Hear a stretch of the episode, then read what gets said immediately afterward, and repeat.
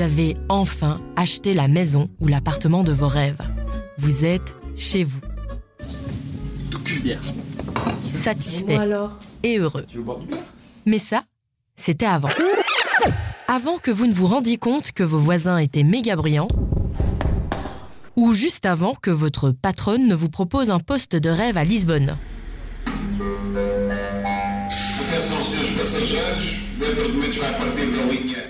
Ou alors simplement vous êtes prêt ou prête à acheter un autre appartement car vous avez décidé d'investir. Et on sait que l'investissement immobilier en Belgique est parmi les plus sûrs. Et c'est donc de ça qu'on va parler dans ce dernier épisode, Vous avez acheté et après. Je suis Sung-Shim Courrier et vous écoutez Tutos Immo, le podcast qui vous accompagne dans vos premiers pas sur le marché immobilier.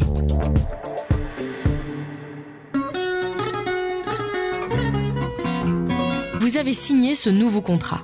Le soleil du Portugal vous attend et vous êtes à deux doigts de placer une annonce sur ImoWeb. Mais bon, avez-vous bien évalué les implications financières de ce choix ? Première question à vous poser, depuis combien de temps vivez-vous dans cet appartement ? 2 ans, 2 ans et demi, 3 mois, 6 ans ? Sachez que si vous revendez votre bien trop rapidement après l'acquisition, cela risque de vous coûter très cher. Renseignez-vous, car vous vous souvenez de l'abattement fiscal sur les droits d'enregistrement dont vous avez pu bénéficier ? Eh bien, il faudra le rembourser. Une des conditions pour y avoir droit est de rester domicilié dans le bien pendant 3 ans en Wallonie et 5 ans en région bruxelloise. Et ça peut faire très mal selon la région où vous habitez. Dans le même genre d'idée, si vous avez bénéficié d'une prime à la rénovation en région bruxelloise et que vous revendez votre bien ou le mettez en location dans un délai inférieur à 5 ans, vous risquez de devoir rembourser la prime. Mais y a-t-il d'autres choses dont il faut tenir compte si on veut quitter son bien avant 5 ans ?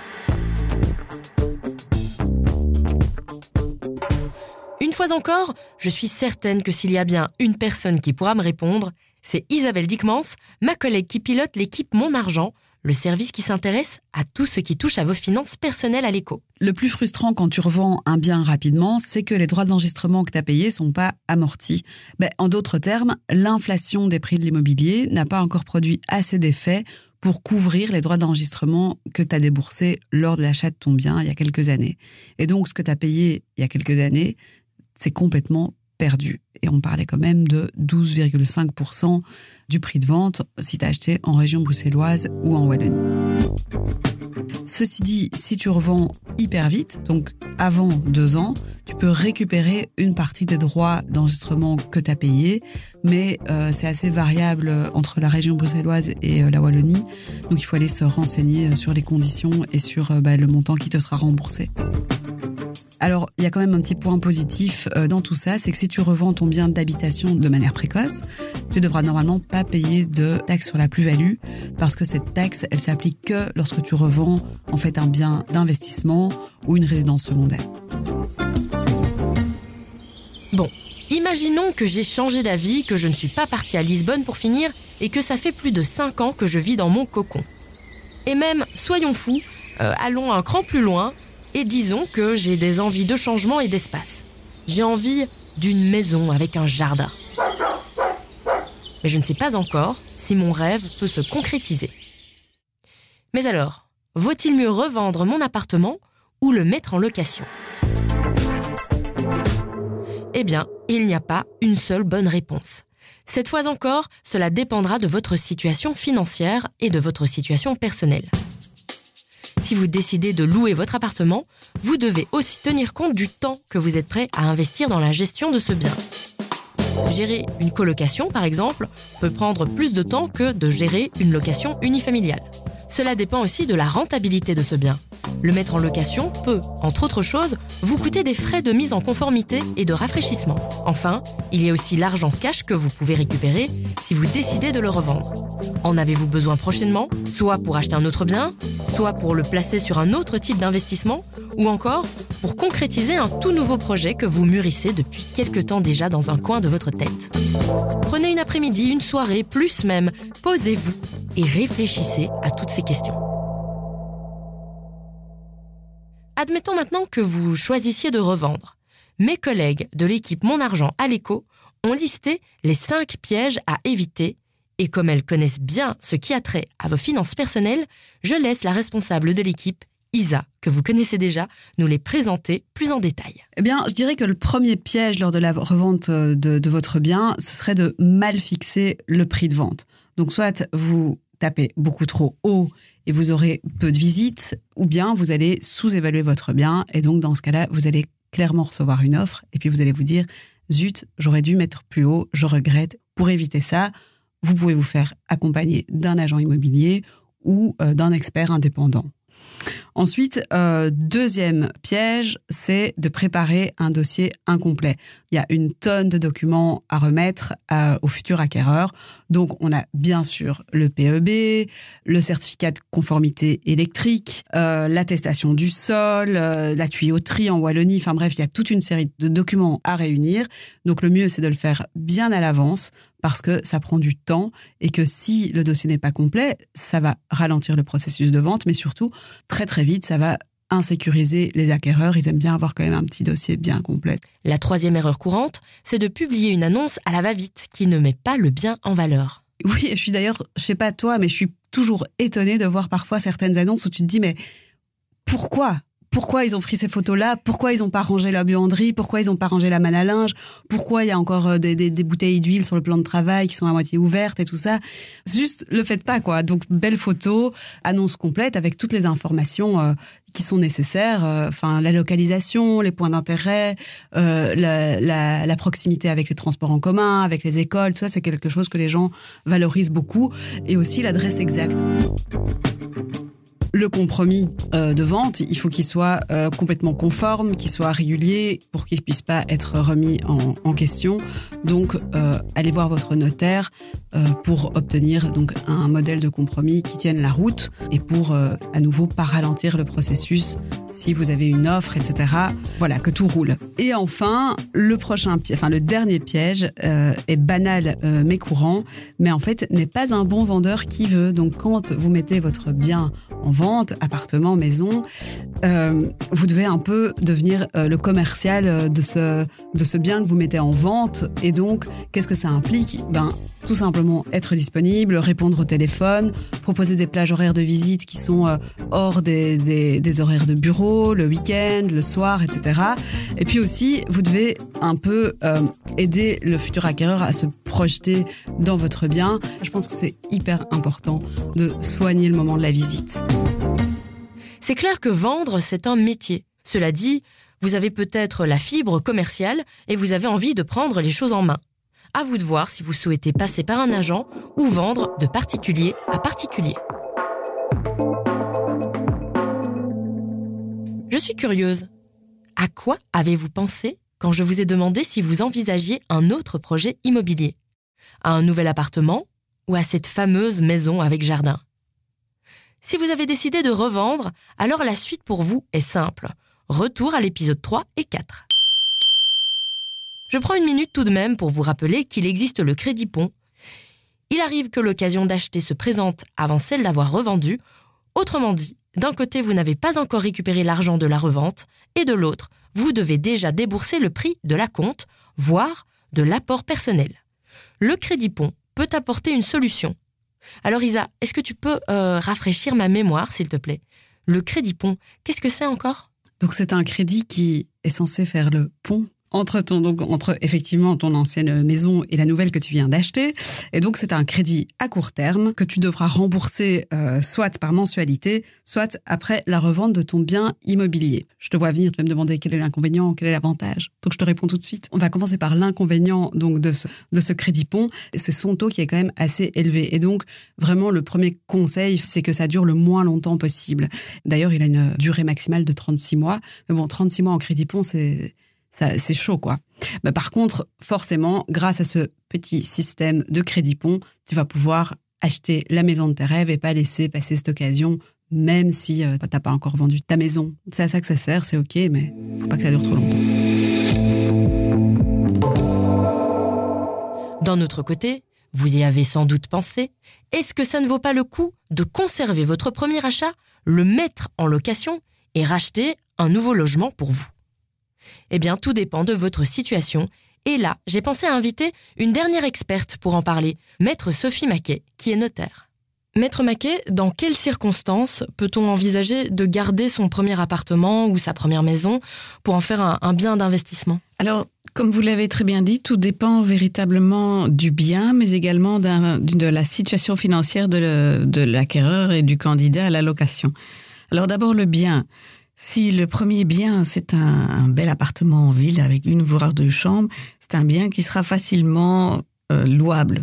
Il est facile de mettre un appartement en ville en location, tandis que si votre premier bien c'était une maison à la campagne entourée de champs, c'est merveilleux, c'est bucolique, mais c'est pas dit que vous arriverez à louer ce premier bien facilement comme vous arriveriez à louer un appartement en ville près d'une bouche de métro. Il y a également un aspect financier, c'est que la rentabilité locative d'un bien, ça n'est pas du tout la même chose qu'un bien qu'on occupe et pour lequel on rembourse le crédit tous les mois.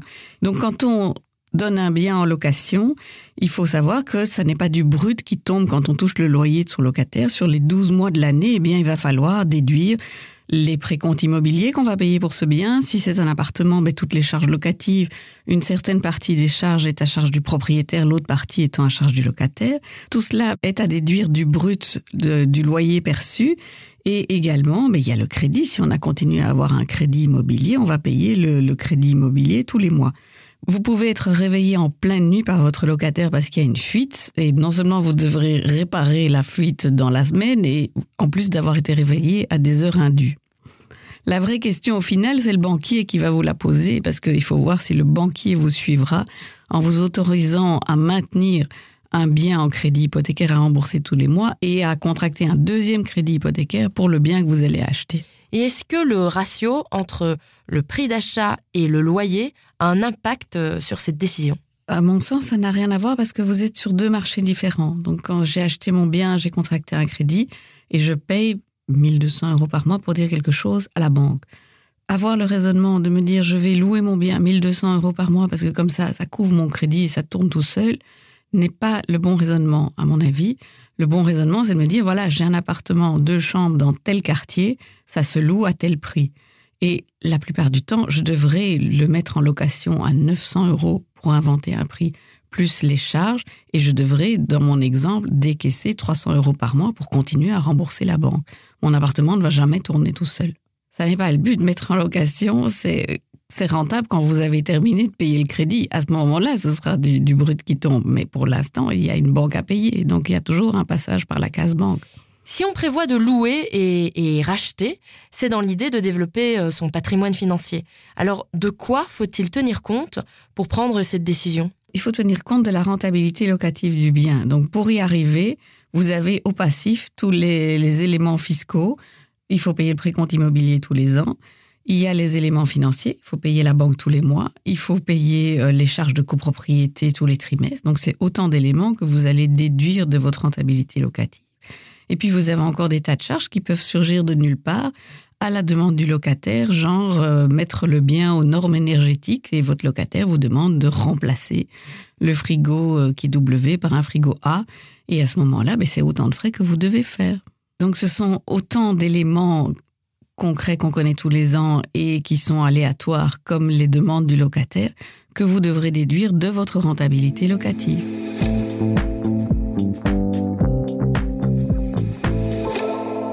Vous avez sans doute une partie de votre crédit hypothécaire à payer et grâce à la reprise d'encours, vous allez pouvoir utiliser l'hypothèque déjà constituée sur votre résidence principale pour financer l'achat de votre prochain bien. C'est le système de la reprise d'encours. Ce système vous permettra d'économiser les frais de notaire et de transcription hypothécaire. Pour le dire autrement, la banque vous reprête le capital que vous avez déjà remboursé. Notre experte va nous en dire plus sur les conditions pour une reprise d'encours. Alors une reprise d'encours, ça suppose qu'il y ait déjà eu un premier crédit qu'on va reprendre, comme le nom l'indique. Donc il y a déjà eu une hypothèque et il y a déjà eu le passage par la case droit d'enregistrement aux frais de notaire. Une hypothèque, quand on prend une hypothèque, elle est là pour 30 ans. Donc, elle sert longtemps et elle facilite les rapports avec la banque. Donc, il y a eu un premier crédit, une première hypothèque. Et on va réemprunter ce qu'on a déjà remboursé. C'est ça l'idée, d'où le nom reprise d'encours. Donc, ça suppose qu'il y ait déjà eu une partie du crédit qui est remboursée et que si vous venez à la banque demandez une reprise d'encours après 2 ans, elle va vous envoyer promener parce qu'elle, ça ne l'intéresse pas de déjà vous reprêter ce que vous avez remboursé. Vous avez remboursé que des intérêts après 2 ans. Donc, si on est dans les conditions qui font plaisir à la banque, on va pouvoir demander une reprise d'encours et on réempruntera ce qu'on a déjà remboursé, garanti par l'hypothèque qui est déjà là, mais au taux actuel. Évidemment, les taux changeant, on ne va pas réemprunter au prix qu'on a payé à l'époque. Si la banque est OK, eh bien à ce moment-là, c'est véritablement un nouveau crédit qu'on fait au taux du marché, mais avec la même garantie d'époque. Et il ne faut pas oublier les frais de dossier, bien évidemment, la banque va vous facturer cette reprise d'encours. Depuis le début de cette série Tuto Immo, je vous parle d'emprunt, d'achat, de taux d'intérêt et je crois que ça ne vous aura pas échappé. Depuis l'année 2022, tout a changé. Les taux sont plus élevés qu'ils ne l'ont été depuis 10 ans. Mais d'une part, il faut replacer l'évolution des taux dans un contexte général. En 2007, un prêt hypothécaire pouvait se signer avec un taux d'intérêt de 5,25%. Donc, acheter maintenant n'est pas absurde. D'autre part, dans quelques années, la situation aura évolué. Difficile évidemment de le prédire, mais soit les taux continuent d'augmenter, auquel cas votre crédit au taux actuel vous paraîtra avantageux, soit il baisse et vous pourrez être amené à renégocier votre emprunt. Mais refinancer votre crédit n'est pas toujours avantageux, parce que cela implique des coûts. Et pour la dernière fois, je fais appel à Isabelle Dykmans. En fait, si tu vois que ton taux est trop élevé par rapport au taux du marché, tu peux aller solliciter un refinancement auprès de ta banque ou auprès d'une autre banque. Et alors, tu obtiens un meilleur taux, mais ça entraîne des coûts. Donc, par exemple, tu devras payer à ta banque une indemnité de remploi, donc à la banque que tu quittes ou dans laquelle tu demandes un refinancement de ton crédit. Et donc, cette indemnité de remploi, elle correspond à 3 mois d'intérêt. Donc ça fait partie des frais. Et il y a aussi des frais de dossier et aussi des frais d'acte hypothécaire si tu fais un refinancement externe. C'est-à-dire que si tu changes de banque, il faut refaire des actes de crédit. Et donc, tout ça engendre des coûts. Sous quelles conditions un refinancement peut être intéressant ? C'est justement pour amortir ces coûts de refinancement dont je viens de te parler qu'on a tendance à dire qu'il faut un écart de 1% entre l'ancien taux, enfin ton taux actuel on va dire, et le nouveau taux, donc le taux du marché, pour que ce refinancement soit intéressant. Et aussi, la durée restante de ton emprunt doit être supérieure à 10 ans. En dessous, on considère que ce n'est pas intéressant. Ah oui, c'est limpide maintenant. Merci Isa. Et d'ailleurs, merci à toi de nous avoir éclairés tout au long de ces 7 épisodes, de ces 7 étapes de Tuto Immo. Que ce soit dans les notes de nos épisodes ou sur le site de l'Echo, retrouvez les articles qu'Isa et son équipe spécialisée dans les finances personnelles et l'immobilier écrivent jour après jour. Dans les pages de votre journal ou sur l'echo.be, vous trouverez des analyses sur l'état du marché en Belgique, les communes qui prennent de la valeur, celles dont les prix sont les plus bas, les aides de la région ou de l'État, l'évolution de la législation en matière de rénovation, d'isolation, etc. Bref, vous y trouverez tout ce qu'il faut pour être bien informé, vos droits, vos devoirs et les bons plans au bon moment. Et avant de vous laisser, laissez-moi conclure avec un résumé de l'épisode. Si votre intention est de revendre votre bien, mieux vaut attendre un minimum de 5 ans, entre autres pour ne pas devoir rembourser l'abattement sur les droits d'enregistrement, par exemple. Si vous vendez pour acheter, mais que la bonne occasion précède la vente, un crédit pont peut être envisagé, mais attention, ce n'est pas gratuit. Il faudra bien calculer ce que cela vous coûtera. En revanche, si vous souhaitez relouer votre bien, puis acheter autre chose, une reprise d'encours pourrait être envisagée. Cela dépendra autant de votre situation personnelle et financière que de la rentabilité de votre premier bien. Et pour finir, même si les taux ont bien remonté, il pourrait être dans quelques années intéressant de refinancer votre crédit. Mais de nouveau, cette solution ne convient pas à tout le monde. Je suis Sung-Shim Courrier et vous venez de terminer Tuto Immo, le podcast de l'Echo qui accompagne les candidats acheteurs sur le marché de l'immobilier. Cette série est coproduite avec Julie Garrigue, mise en musique par Nicolas Delépine et Rudy Weinans a mixé tous les épisodes. À bientôt.